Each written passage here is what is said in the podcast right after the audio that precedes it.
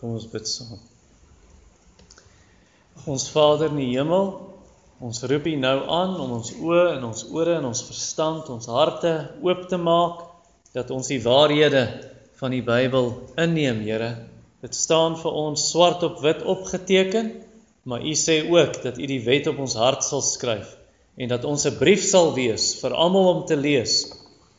En ons bid Here dat ons lewens werklik verander mag word, dat dit nie net sal wees verse wat ons in ons kop het nie, maar dat ons dit uitwerk in ons lewens, dat ons lewens verander, die manier hoe ons praat en dink en begeer en kyk en hoor en doen. Ons bid dit in Jesus naam. Amen.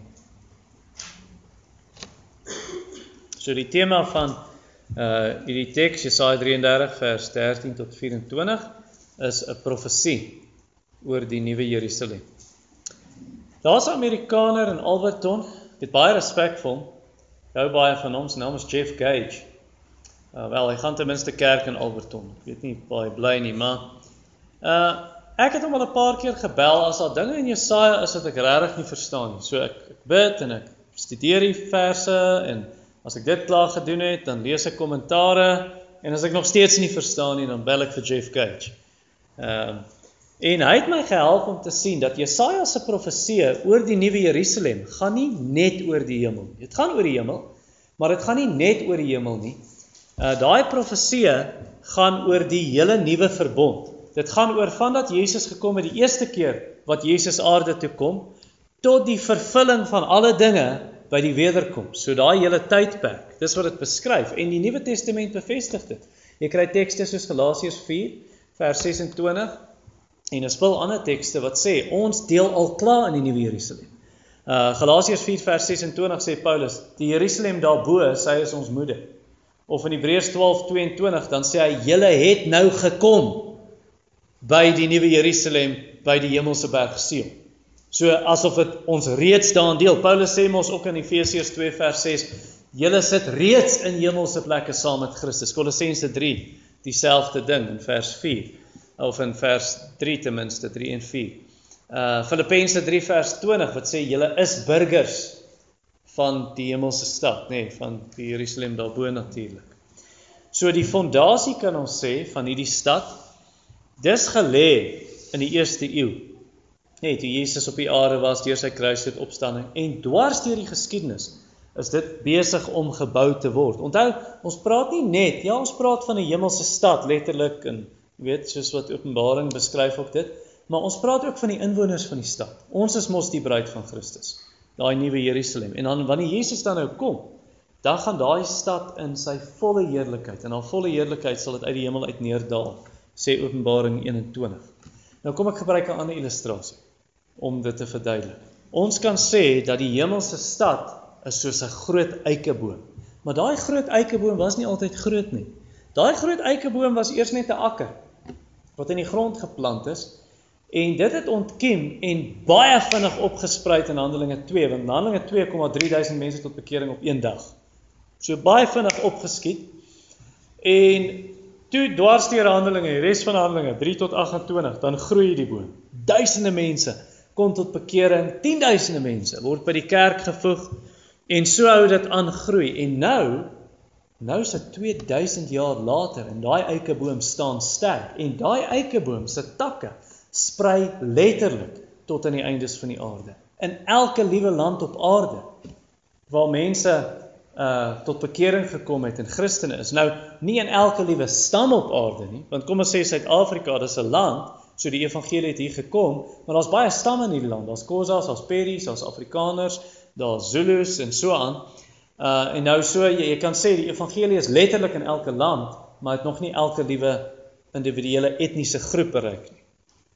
So die boom is groot en hierdie boom sal aanhou groei totdat Jesus kom en uiteindelik dit sal groot so groot wees dat dat die nasies in massa, die nasies in groot getalle onder hierdie groen sambreel sal sit.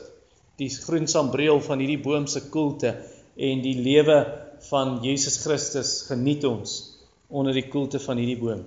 Is daar so 'n illustrasie in die Bybel wat so iets sê? Hy daai feit Jesus gesê die koninkryk van die hemel soos 'n mosterdsaadjie. So dit begin baie klein Maar uiteindelik groei dit en word dit die groot die hy sê dit word die grootste plant in die hele tuin. So dit dink ek as ek Jesaja 33 lees vers 13 tot 24, dit lyk vir my dis die regte interpretasie van hoe ons moet verstaan die koninkryk van God of anders gesê nou die nuwe Jerusalem. So kom ons lees nommer 1 dan uh is haar inwoners en dis vers 13 tot 16. Kom ons lees dit. Vers 13 Hoor julle wat ver is wat ek gedoen het en julle wat naby is, erken my mag. Die sondaars in Sion bewe. Siddering het die roekelose aangegryp. Hulle sê: Wie van ons kan woon by 'n verterende vuur? Wie van ons kan woon by 'n ewige gloed? Hy wat in geregtigheid wandel en spreek wat reg is, wat uh wins deur afpersing haat.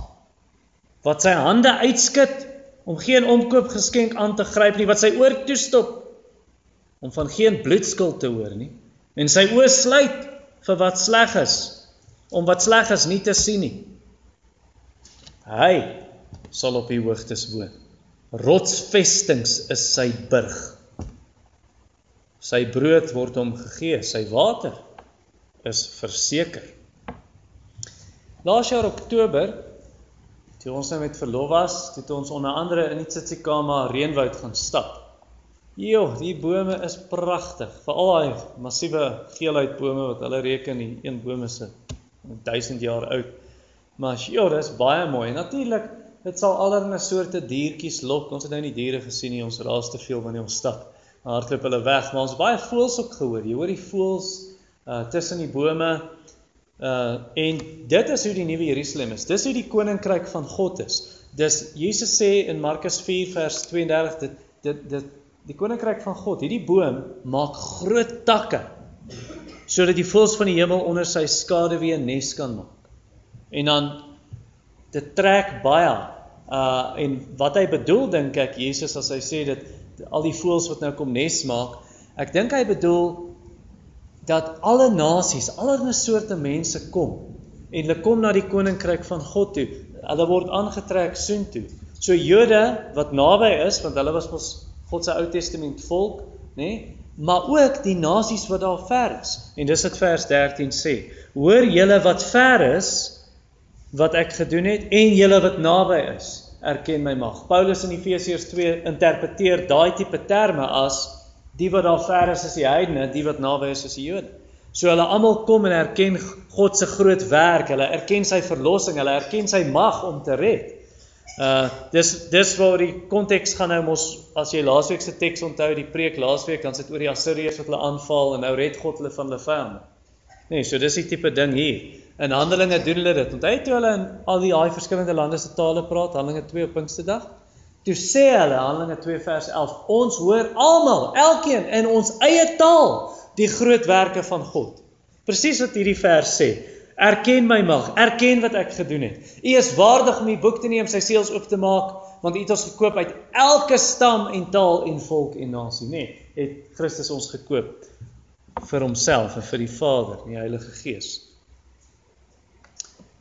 Maar al is dit so en al het dit die bereik wat daar ver is, soos Suid-Afrika wat daar ver is in die suide Afrikaners. Ons prys hom in ons eie taal. In Afrikaans erken ons sy groot mag. Maar al is dit so, nie almal juig wanneer hulle van God se groot werke hoor nie. Nie almal is bly daaroor nie. Men in vers 14 sê dit vir jou, so die sondaars in Sion bewe. Siddering het die roekelose aangegryp. Hulle sê, wie van ons kan woon by verteerde vuur? Wie van ons kan woon by 'n ewige gloed? So hulle is bang. Hulle weet, hulle is die teiken van God se oordeel, want hulle wil hulle nie bekeer nie. Hulle hou aan met hulle sonde. En ons God weet ons is 'n verterende vuur, soos daai sê, wie kan woon met hierdie vuur? Nee, God se oordeel. Nou dit verduidelik vir jou hoekom ongelowiges dit enige dag sal kies om Sondag in die mall te loop eerder as om in die erediens ergens te sit. Uh, jy weet hulle wil eerder daar wees en doen wat die wêreld doen. Uh en die wat natuurlik wel in die kerk sit, jy sal ongelowig skryf dit kerk toe kom. Maar die wat wel in die kerk is, as die Here nie in sy hart werk nie, dat dat sy oë begin oopgaan en en hy wil die Here volg en sy sonde los. Die ander, hulle sit maar net daar om hulle gewetens te sis, jy weet, of hy wil dalk punte skoor. punte opbou om hemel toe te gaan. So hy dis sy rede. Maar tydens die skriflesings en die boodskap, wanneer die preek nou die boodskap gebring word en wanneer daar gebede is en wanneer ons sing, dan hy blok die Here uit. Hy blok dit uit. Hy dink aan ander dinge. Vul sy gedagte met ander dinge. En dan as hy iets hoor van die preek of dalk iets in die in die liede, dan laat dit hom baie ongemaklik voel, veral as dit oor iets gaan soos heiligheid of God se heiligheid, God se oordeel of sonde of iets in daai lyn. Ek onthou een keer toe ek hier gepreek het oor God se oordeel. Dit was nog in die Openbaring reeks. Dis 'n ongelowige wat nooit in die kerk kom nie. En daai dag toe preek ek nou Openbaring 8 en dit was oor God se genade en oordeel, toe ek by die oordeel deel kom, hy het verskriklik gekruiwel.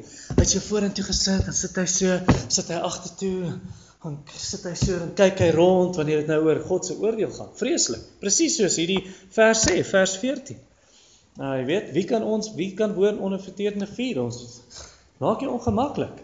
Uh en ongelowiges vir my ook natuurlik gemeentes waar kerkdissipline toegepas word. Want as al kerkdissipline is amper soos met Ananias en Safira, onthou wat het gebeur. Toe die Here Ananias en Safira tref. Toe sê dit en almal het gevrees en dan sê dit nie een van die ongelowiges van die wat buite is, hulle het nie gedurf by daai kerk aansluit nie. Jy wil nie by kerk aansluit waar jy doodgemaak gaan word vir jou sonde nie. Nee, dis baie ernstig. So hulle vrees. Ek onthou ons het nou nie niemand het dood gegaan nie, nie, maar uh, ek onthou iets soortgelyk in ons kerk. Toe ek net in die kerk kom, sover my kennis strek was al nooit daar was nooit 'n plek waar daar publieke dissipline was. Jy weet waar jy nou stap 3 het nie, jy moet voor die gemeente of 'n stap 4 waar iemand geëkskommunikeer word, afgesny word. Maar ons het in 2005 die eerste dissipline geval wat ons het. Was 'n ou wat saam met sy vrou, ag saam met 'n sy meisie gebly het en ons het lank met die ou gewerk, probeer het hy om bekeer daarvan, maar okay, op die einde nie en die ou is toe afgesny en daai dag toe ons dit voor die gemeente bring. Volgende dag toe stuur iemand my 'n brief en hulle bedank. Uh en ek wonder toe wat nou, ek tog hulle is nou ongelukkig dat ons nou dissipline het. En toe gaan sien ek die persoon toe bly daai persoon ook saam met iemand in sonde. Soos onmiddellik jy voel ongemaklik. Presies dit vers 14 sê, wie van ons kan woon by verterende vuur? Wie kan woon by ewige gloed? Jy wil nie 'n God hê nie. Iemand het 'n brief ook geskryf toe en gesê ons soek nie 'n God wat dissipline doen en so ons soek 'n God van liefde. Weet so min verstaan hulle dat dissipline is liefde. Nee, Jesus sê dit, die wat ek liefhet dissiplineer. Jy weet ongelowiges vlug soos vliee vir doom vlug wanneer uh wanneer iemand om hulle heilig lewe. Weet nie of jy dit al gesien het nie. Nee, hier's 'n Christen, is regtig toegewy. Die ongelowiges, hulle vir my, vir my daai Christen. Of selfs al ken hulle nie jou lewe nie, maar hulle weet op een of ander manier is jy geassosieer met die evangelie, want jy praat daaroor. Uh ek het dit al gesien. Ek het dit al gesien met mense wat my nie goed ken nie. En toe ek opdag, ek het nie oor Jesus gepraat nie.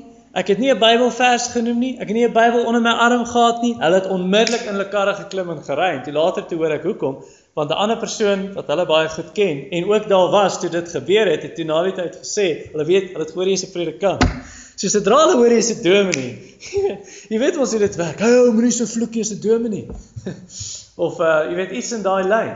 Al weet hulle, al het jy niks eers gesê nie. Dis net daai jy's geassosieer met die evangelie. Daar's 'n assosiasie tussen jou en die Here en hulle hulle voel ongemaklik. Hulle skram weg van dinge wat met die Here te doen het, want vers 14 sê: "Wie van ons kan woon by 'n verterende vuur? Wie van ons kan woon by 'n ewige gloed?" En dan hier's vir jou nuus. Hierdie is interessant. Omdat God se heilige teenwoordigheid vir ongelowiges soos vuur is. Nou dalk gaan jy dit nie glo as ek dit sê nie, maar gaan dit kwalifiseer en verdedig wil ongelowiges nie in die hemel wees nie. Hulle wil nie in die hemel wees nie. Hulle sal baie ongemaklik voel. Soos vers 14 sê, nê, nee, wie kan woon in hierdie ewige vuur? Hulle praat nie van die hel daar nie. Hulle praat van God. Hy is die verterende vuur. So ongelowiges, vir 'n ongelowige sal die hemel 'n tipe hel wees. Want God is daar en hulle kan nie woon in hierdie heilige God se teenwoordigheid nie. Hulle wil nie daar wees nie uh net gelowiges kan hierdie in hierdie verterende in hierdie vuur woon en nie verteer word. Nee, want dis wat vers 15 tot 16 oor gaan. Dis daai wat in geregtigheid lewe en opregtheid spreek en al daai dinge. Vers 16 sê hy sal op die hoogtes woon. Dis daai een wat by die Here sal woon in 'n veilige vesting daai. Nee, dit onthou die brandende bos met Moses. Toe brand die bos mos nou nie uit nie. Wat was die punt? Hoekom het God so verskyn in 'n brandende bos? Die punt is om te sê God is die verterende vuur. Hy sê dan vir Israel, ek het julle gered uit die vuuroond uit Egipte. Nee, so dis waar hulle slawe was, maar God is die verterende vuur en as hulle by hom is, sal hulle nie verteer word deur sy oordeel. So jy moet in hom wees, daai bekende uh spreekwoord of nie spreekwoord nie, 'n aanhaling van Alec Motyer. The only way to flee from God is to flee to God. So om veilig te wees in hom, dan sal dan is jy het jy daai beloftes waar hy sê as jy deur die vuur gaan, dit gaan jy nie brand nie, die vlam sal jy nie skroei nie. Dan het jy daai ding wat Sadrag, Mesach en Abednego het. Hulle word in die vuur oond gegooi, maar hulle brand nie, want God is by hulle. So 'n gelowige 'n gelowige is iemand wat besef dat hy soos Nemo verlore is in die diep blou oseaan. Nee, Nemo die visie, die clownfish, die narvis. Hy besef, die die Christen besef ek's verlore, ek's verlore. Die Christen is iemand wat besef het in my wese is ek 'n sondaar, net soos wat dit in 'n meisond se wese is om te stink. Soos ek in my diepste wese is sondaar. Dis nie net iets wat ek doen nie, is iets wat ek is. Die Christen is iemand wat besef het die parfuum van my goeie werke kan nie die stank van my sonde wegvat nie. Ek kan soveel goeie werke probeer as wat ek wil. Daar moet iets anders gebeur my die Here moet moet my hele natuur verander dat ek 'n nuwe mens word. So die Christen is dan iemand wat hy hy het geen hoop in homself nie. Ons kyk nie na onsself en sê ek kan iets probeer om reg te maak met God nie. Hy besef ek het geen hoop nie en dan wanneer hy sien ek het geen hoop in myself nie, dan draai hy in geloof na Jesus toe. En hy kom na Christus toe en dan vind hy uit dat die Vader Jesus se perfekte lewe in sy kruisdood in jou plek aanvaar as jy na Jesus toe draai. So dis amper soos iemand wat by die French Foreign Legion aansluit. Ek en Deedrey uh kyk van tyd tot tyd dokumentêre. So toe kyk ons die French Foreign Legion, soos jy by hulle aansluit, dan skrap hulle jou identiteit. Want jy het eintlik droog gemaak erns of in die uh weermag in die FSA of dalk was jy 'n Navy SEAL en jy droog gemaak. OK, nou kom jy Frankryk toe, jy word deel van die French Foreign Legion, dan skrap hulle jou ID. Jy bestaan eintlik nie meer. Jy het verdwyn van die planeet af. Dan gee hulle vir jou 'n nuwe idee met 'n nuwe naam en 'n nuwe van uh en jy teken 'n 5 jaar kontrak. So dis amper wat gebeur wanneer jy na Jesus toe kom. Jou ou identiteit word geskraap. Dit word uitgevee jou rekord, jou sondige rekord. Dan kry jy 'n nuwe rekord. Maar daar's bietjie 'n verskil. Met die French Foreign Legion, as jy droog maak, dan kom daai nuwe droogmaak op jou rekord. Nê? Nee, en dan verdwyn jy. Hulle laat jou verdwyn. van die planeet af letterlik. Uh maar so dit werk nie so met met 'n Christen nie, wanneer ons dan na Jesus toe kom, ja, jou ou identiteit word geskraap, maar daar kom nie nuwe oortredings op jou rekord nie, want Jesus het afgereken met jou sonde van die verlede, die Here en die toekoms. En dan het hy sy perfekte rekord op jou boeke gesit vir almal wat natuurlik hulle hoop en vertroue in Christus stel. Maar nou wil ek nog verder gaan. Dis baie belangrik aan die een kant om te sê dis 'n identiteitsstuk. Jou identiteit verander. Nee, Christus gee sy geregtigheid vir jou en jou sonde het hy op hom geneem. Maar dis meer as 'n identiteitsding. Dis nie net o, jy het nou 'n status verander, maar niks het in jou hart verander nie. Nee, wat dan gebeur deur wedergeboorte? Die Heilige Gees verander jou heeltemal, totaal en al. Jy word 'n nuwe mens van binne af. Jy het 'n nuwe natuur, jou begeertes, jou emosies, jou gedagtes, jou woorde, jou dade, alles is nuut en stadig maar seker is jy besig om meer en meer soos Jesus te word. So, in Engels, you become what you are. Jy's jy's in status alreeds volmaak in Christus. Nou in realiteit werk die Gees in jou en jy's besig om meer en meer soos Jesus te word. Nou, jy's nog nie perfek nie en ek's nog nie perfek nie en ons weet dit, nê? Nee? En veral ander mense weet dit, ander Christene. uh so ons is nog nie perfek nie, maar oor die algemeen Nou dis waar ons nou by vers 15 kom. Oor die algemeen jou lewe is soos vers 15 sê, hy wat in geregtigheid wandel. Jy leef regverdig. Vers 15, hy spreek wat reg is, so jy praat reg, jou woorde so vloek en leuns en skinder en skree Dis nie meer deel van jou woordeskat nie. Ja, as 'n Christen jy oortree van tyd tot tyd, Maar dis nie die algemene patroon van jou lewe nie. Jou jou jou woordeskat het verander. En dit wys ons jou hart het verander, nê, nee, want wat die hart van vol is, loop die mond van oor. Jy jy kroek nie en onderdruk nie die armes om ryk te word nie. Inteendeel, jy help die armes vers 15 wat wins deur afpersing haat. Jy wil nie wins maak met net ander mense afgepers en hulle gekroek nie. En eintlik wat met hierdie persoon gebeur, die Christen, is asof hy sy hande so skud en sê kyk hier's niks in nie. Kyk hier, ek het nie omkoopgeld in my hande nie. Ek het niemand ingedoen nie. Vers 15 se middel wat geen omkoop geskenk wat sy hande uitskud om geen om, om omkoop geskenk aan te gryp nie. Ehm um, en dan gaan hy verder daar, hy druk sy ore op toe sê dit, want hy wil nie van bloedskuld hoor nie. So hy druk sy ore toe. Hy wil nie hoor as iemand hom versoek om ander mense seer te maak nie. En dan nog verder, die einde van vers 15, wat sy oë sluit om wat sleg is nie te sien nie. So jy jy sluit jou oë sodat daar nie vieslike dinge deur die vensters van jou oë kan klim in jou siel in. So jy sê ek wil nie, ek wil nie daai meer volg nie. Ek word partymal versoek, maar nee, nee, En daai persoon wie se lewe so verander is deur die evangelie, deur Jesus Christus, deur die Heilige Gees, dis die persoon wat vers 16 sê, hy sal op die hoogtes woon. Uh rotsvestings is sy burg, is sy fort, sy veilige vesting, nê. Nee. So dis hy wat saam met die Here daar woon. Daar's mos 'n ander Psalm. Ons sing dit. Uh nou moet ek onthou. Hoe gaan dit? Maar dis daai daai liedjie op die op die wysie van ou Danny Boy in Afrikaans en dan sing ons op 'n stadium wie mag die berg bestyg en voor die Here staan net hande rein en suiwer hart alleen. Net as jou hande rein is as jou hart suiwer is net as vers 15 gebeur kan vers 16 gebeur. Dan kan jy voor die Here kom. As jou lewe wys ek's regtig gered. Ek regtig 'n Christen. My lewe is verander. Nou dit dit is Psalm 15 ook en Psalm 24, maar wat beteken dit presies? Wel dit beteken jy sal soos die witkruis arend wees wat ons in Babiaans Kloof gesien het laas jaar. Wat hoog vlieg. Jo jy strek hier by jou karvenster uit en sien jy hoe sirkel hy daar bo. En dan vlieg hy en dan gaan sit hy weer so op 'n rots daar teen die kraans. Hy's hoog, hy's veilig, niemand kan hom daar kry nie. En dis die idee hierso in vers 16. Hy woon in hoogtes, rotsvestings is sy burg. So die Here is dan vir jou jou rotsvesting. Hy is jou beskutting.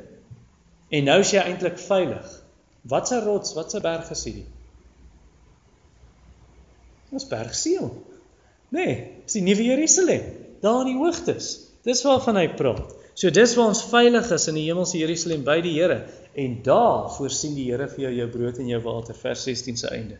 Sy brood word hom gegee en sy water is verseker. Dit is absoluut seker God gaan vir jou sorg. Dis mos wat 'n wat 'n goeie pa doen, nê? Nee. Goeie pa sorg vir sy kinders. Hy sorg. Hulle het wat hulle moet hê. Hulle het wat hulle nodig het. Hulle kom niks kort nie. Die Here is my herder. Niks sal my ontbreek nie. My brood is seker, my water is seker. Die Here gaan dit voorsien. Nee, die herder lei jou na waterstrome toe. Jy sal nie honger nie, jy sal nie dors wees nie. Openbaring 7 se laaste verse. Nou daai beskrywing wat hy gee van die hemel en die kerk ook, want ons sê dit gaan van die begin van Jesus se eerste koms tot sy tweede koms en dan vir altyd daarna. Daai beskrywing van van die kerk in die hemel as 'n berg. Dit praat van veiligheid, jy's veilig, maar dit praat ook van skoonheid amper soos asof jy op 'n berg staan in Oostenryk en jy kyk oor hierdie pragtige groen vallei. Dis die idee, die die asem hoe asemrowend dit is, hoe skoon dit is, hoe pragtig dit is. En dis die idee wat ek kry uit vers 17. So dit bring ons by nommer 2, haar koning. So nommer 1 was haar inwoners, nommer 2 haar koning en dis vers 17 tot 24. Kom ons lees. Vers 17: Jou oë sal die koning in sy skoonheid aanskou. Dit sal 'n wyd uitgestrekte land sien. Jou hart sal die deurgestane verskrikking oordink en sê: Waar's hy wat getel het? Waar's hy wat geweeg het? Waar's hy wat die torings opgeskryf het? Jy sal die onbeskaamde volk nie meer sien nie, die volk wat met duister, onverstaanbare spraak, met onbegryplike hakkeltong, uh, aanskou Sion, die stad van ons feestelike samekoms. Jou oë sal sien of sal Jerusalem sien as 'n veilige woonplek, as 'n tent wat nie wegtrek nie, waarvan die penne nooit meer uitgeruk word nie en geen een van die toue ooit losgeskeur word nie. Maar daar sal die Here vir ons heerlik wees. Dit sal 'n plek van riviere wees, van breë strome. Geen vloot van roeiskepe sal daarop vaar nie. Geen trotse skip sal daaroor gaan nie, want die Here is ons regter. Die Here is ons aanvoerder. Die Here is ons koning. Hy sal ons verlos. Jou toue hang slap. Hulle hou die voetstuk van hulle mas nie styf nie. Hulle ontplooi nie die banier nie. Dan word roofbyt verdeel in menigte. Selfs die lammes maak byt. En geen inwoner sal sê ek is siek nie. Aan die mense wat daarin woon is die skuld vergewe. Ek was nog nie by die Grand Canyon nie. Maar my broer was. My broer sê die Grand Canyon lyk soos die Drakensberge, maar net onderste bo. Hy sê dis awesome rowend, jy dit sien. Regtig aangrypend om dit te sien. En daar's baie ander mooi plekke op die aarde. Party van julle het al meen nou pragtige plekke gesien. Ek seker elkeen van julle kan iets vertel. Kom ek vertel julle die mooiste plekke wat ek al gesien het. En dit is in Suid-Afrika. Ehm um, en die een is Meyringspoort net so voor voor Oudtshoorn, so eintlik 'n klomp kilos voor Oudtshoorn. Jo, dis mooi. Uh jy kan dit nie afneem. Jy weet, ons neem 'n foto maar dan wys jy vir iemand as hulle nê. Nee. Jy moet daar wees. Jy moet daar wees om dit te sien. Ehm um, en 'n ander een wat nou op my lys van mooiste plekke kom. En dit het ek laas jaar vir die eerste keer gesien is die Stormsrivier mond. Uh nou David Tsitsikamma Nasionale Park. Die Stormsrivier mond is eintlik skrikwekkend. As jy oor daai hangbrug loop, die water wat onderdeur vloei, die rivier se water wat nou onderdeur vloei in die see. Dis amper swart. Ek het foto's daarvan. Jo. Dis aangrypend. Nou staan jy op daai 70 meter lange hangbrug en die rotsplate want die dis hierdie kraanse wat opgaan in die rivier wat nou hier deurloop. Daai rotsplate hier. Dit lyk amper soos 'n uh, men letterlik sulke rotsplate wat so te, te mekaar gepak is. Dis massief. Dis massief. Uh en dan die see wat nou hier dan dan sal ons nog hangbruggies nê. Nee, die see wat hier onder jou vloei. En dan loop die see en dan stoot die branders hier op teen sulke tennisbal grootte rivierklippe. En as dit terugtrek, dan klink dit soos 'n trein se eysterwiele op 'n spoor. En dan dink jy, wil nie daarin val nie. en natuurlik seker redelike kouer koue water ook. Nou toe ek dit sien, dit en my ringspoor, die Here het my beïndruk. Ek het iets daar gesien van van God se se krag, van God se mag, van God se heerlikheid, van God se skoonheid. En dit laat my wonder, hoe moet dit wees om die volle heerlikheid van sy skoonheid te sien? Uh Dawid het dit met sy hele wese begeer. Ons dis ook 'n psalm wat ons sing. Ons laas Sondag aand gesing per ongeluk. Want ek het gedink ek gaan so ver preek en toe kom ek hier so ver. So ons moes dit eintlik vanaand gesing het. Maar daar wat Dawid sê in Psalm 27:4, daar's een ding wat ek begeer.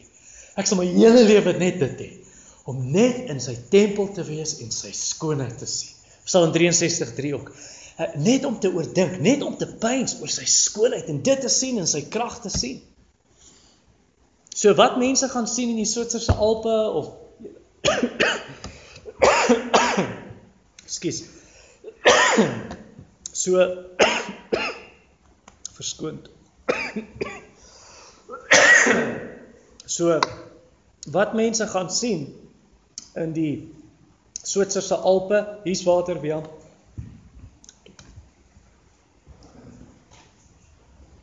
Ekskuus tog so Jy het nou al die Alpe gesien. Ehm um, so wat jy daar gaan sien, Switserse Alpe of God's Window in uh die Oos-Transvaal in Mpumalanga. Dis maar net die Here se silhouet.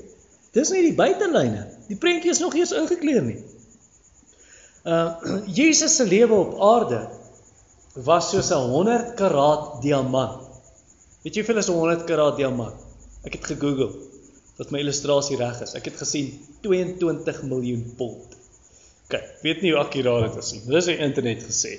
Jesus se lewe op aarde was soos 'n 100 karaat diamant wat in breinpapier toegedraai is. Want sy sy menslike liggaam het eintlik vir jou die goddelike skoonheid weggesteek. Dis wat Jesaja 53 sê. Hy, hy het geen skoonheid gehad nie. Hy's soos 'n wortel uit droë grond. Niemand besef eintlik wie hy is nie. Maar maar selfs voor sy lewe op aarde en toe hy hier was en na hy opgevaar het hemel toe al.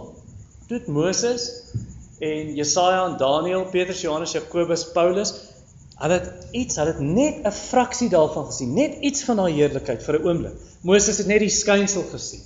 Um Daniël het hierdie seun van die mens gesien en sy oë is soos vlamme. En Johannes het dit gesien in Openbaring 1. Petrus, Johannes, Jakobus op die berg verheerlik en Paulus op die Damaskuspad, die lig wat skyn en hy's blind vir 3 dae. Hulle het soos dooies op die grond neergeval. Toe hulle net die net die afskynsel sien, net die glans, net die fraksie, 'n fraksie van haar heerlikheid.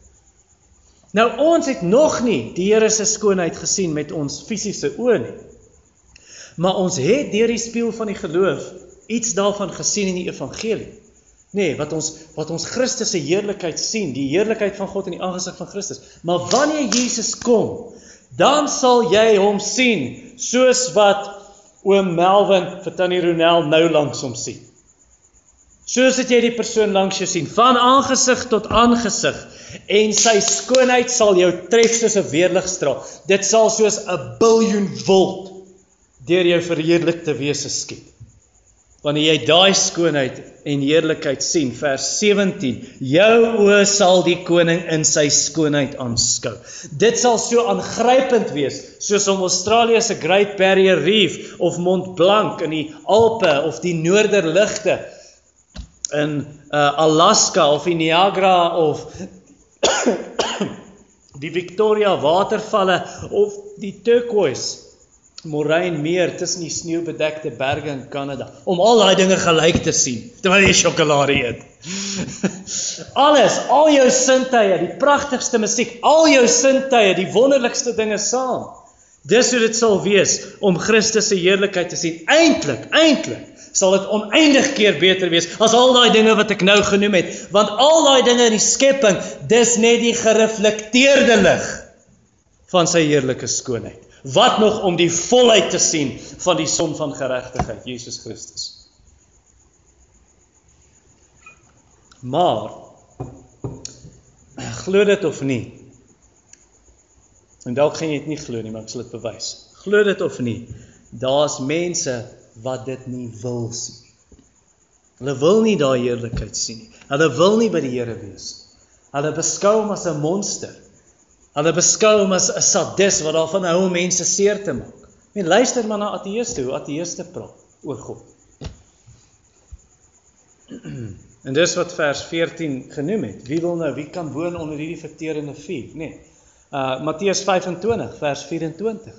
Onthou jy daai storie? Jesus sê daar's hierdie baas, 'n koning eintlik wat nou na 'n ver land toe reis, maar die meester dan gee hy vir hierdie ou uh 5 talente en 2 talente en 1 talent. Nou 'n talent is 20 jaar se salaris.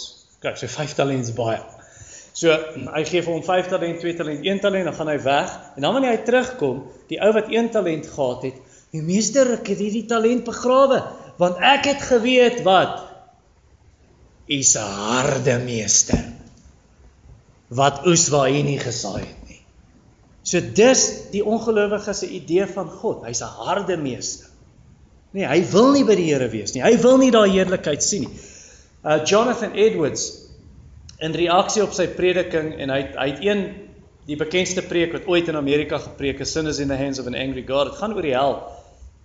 Toe skryf Phyllis McGinley 'n gedig in reaksie op Edwards se preek in 1961. Hier sê hy sê: And if they had been taught to write, small children carried bedwards would shudder lest they meet that night the God of Mr. Edwards. Abraham's God, the wrathful one, intolerant of error, not God the Father or the Son, but God the Holy Terror. Nee, dis 'n ongelowige, dis hoe ateïs die Here sien. Dis hoe jy oor mense praat, ja, hele God, die God van die Christene. Net die wat aan Jesus behoort, net die wat vir Jesus Christus liefhet, net die wat wat vir Christus Jesus is alles vir hulle. Net daai mense, hulle wil daai heerlike skoonheid sien. En dis dit vers 15 tot 17 oor gaan. Vers 15, daai tipe persoon, daai karakter. Dis die een wat in vers 16 by die Here sal woon, dis die een wat in vers 17 sy skoonheid sien. Want hy wil dit sien. Net die wat rein van hart is wil dit sien, nê. Nee, salig is die van rein van hart, hulle sal God sien. Vader, ek bid dat die wat U my gegee het by my sal wees om my heerlikheid te sien. Hulle sal sy gesig sien. uh, C.S. Lewis het gesê, "It is safe to tell the pure in heart that they shall see God, for only the pure in heart want to." Die wat onrein is in hulle hart is, hulle wil nie God sien nie. Nou volgens Jesaja, hy gaan nou verder dan sê hy ons sal ook die wyd uitgestrekte land sien waaroor die Messias regeer vers 17b. Dit sal 'n wyd uitgestrekte land sien. Waar regeer Jesus? Waar is die grense van sy koninkryk? Daar's nie grense nie. Nee, hy regeer van see tot see sê Psalm 72. Dis waar Messias se koninkryk is. Van die rivier tot aan die eindes van die aarde. Uh die hele aarde sal van sy heerlikheid vol wees net soos wat die waters die seebodem oordek. Jy moet die tentpenne uittrek. Jy moet die tent weier span, sê Jesaja 54 vers 2. Hier's nie plek nie, hier moet nog mense in. Nee, so die die koninkryk is sonder einde. En dis wat vers 17 sê, 'n wyd uitgestrekte land. En dan in die konteks so ver soos wat die oog kan sien.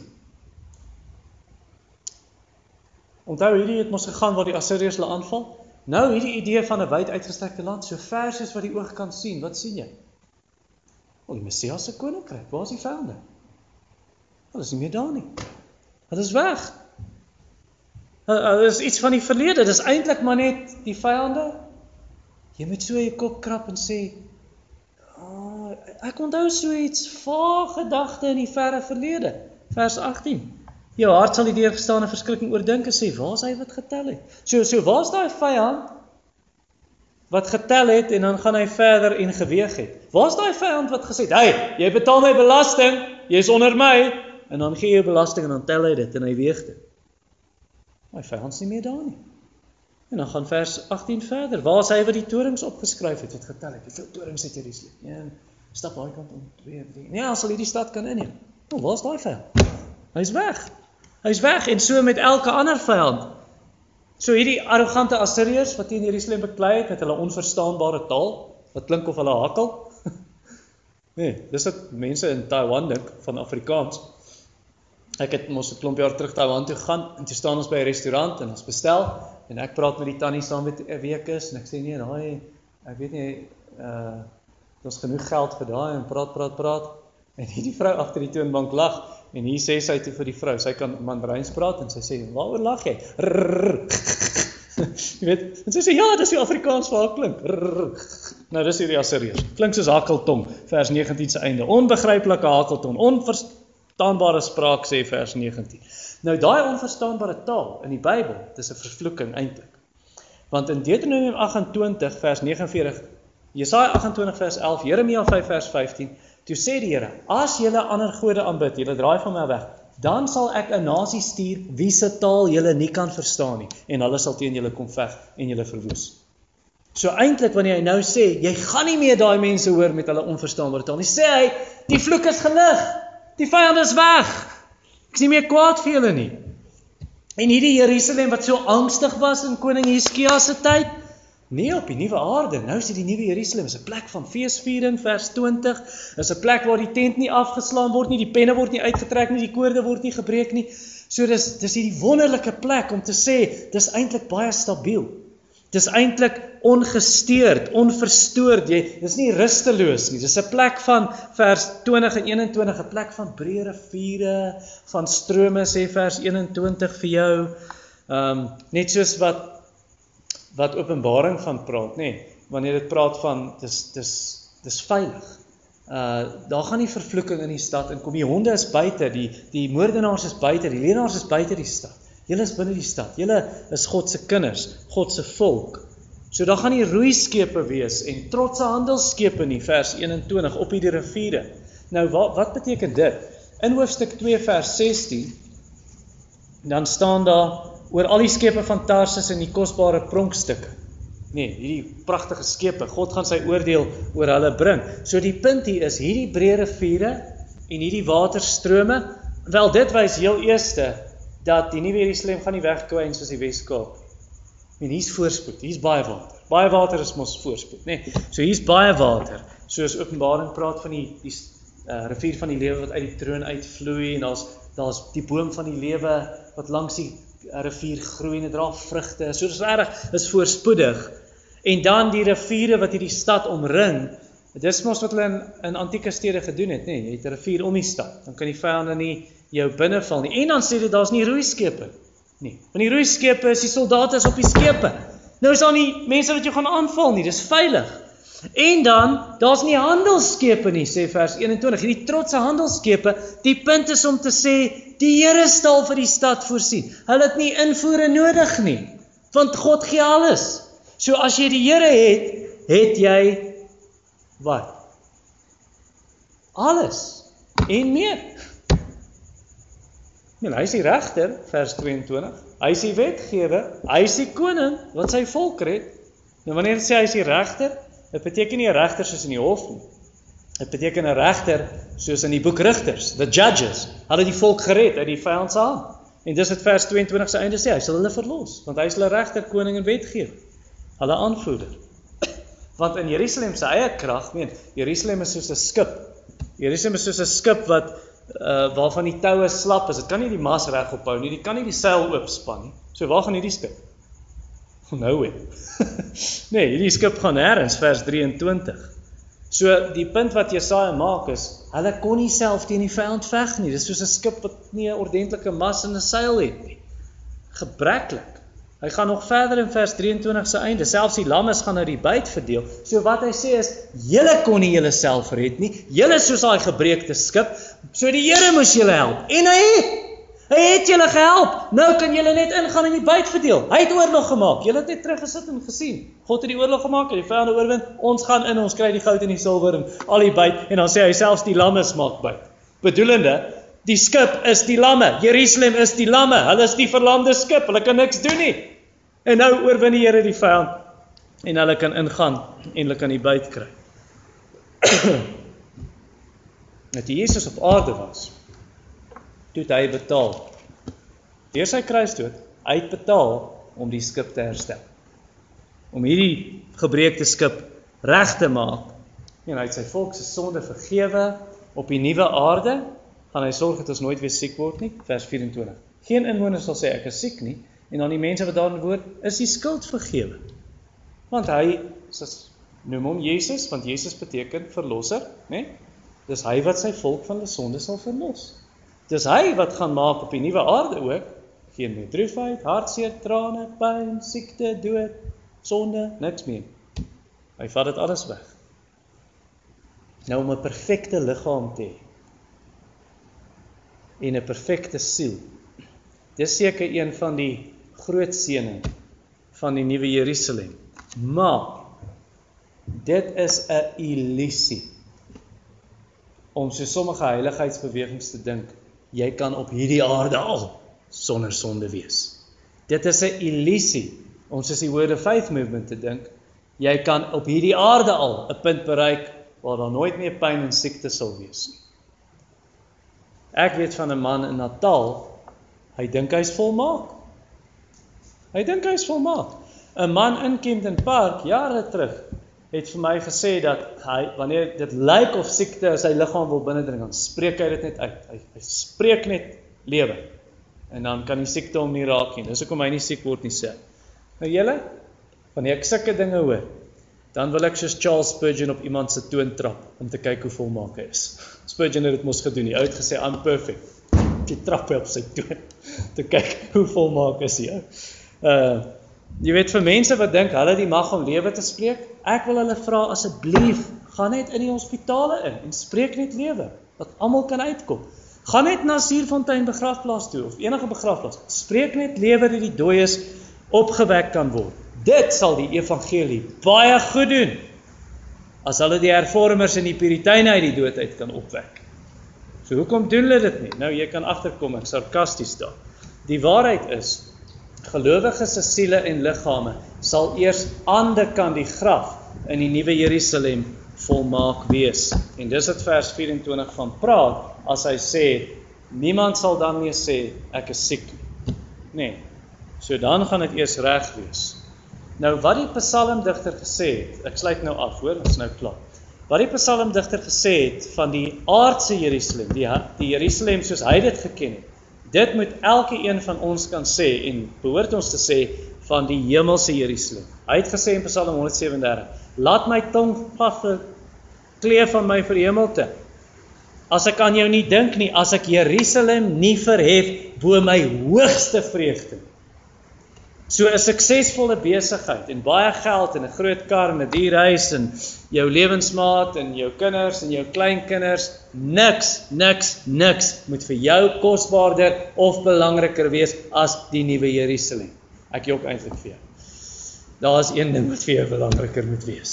En dit is Jesus Christus. Thomas Goodwin het gesê, "If I were to go to heaven and find that Christ was not there, I would leave immediately, for heaven without Christ would be hell to me."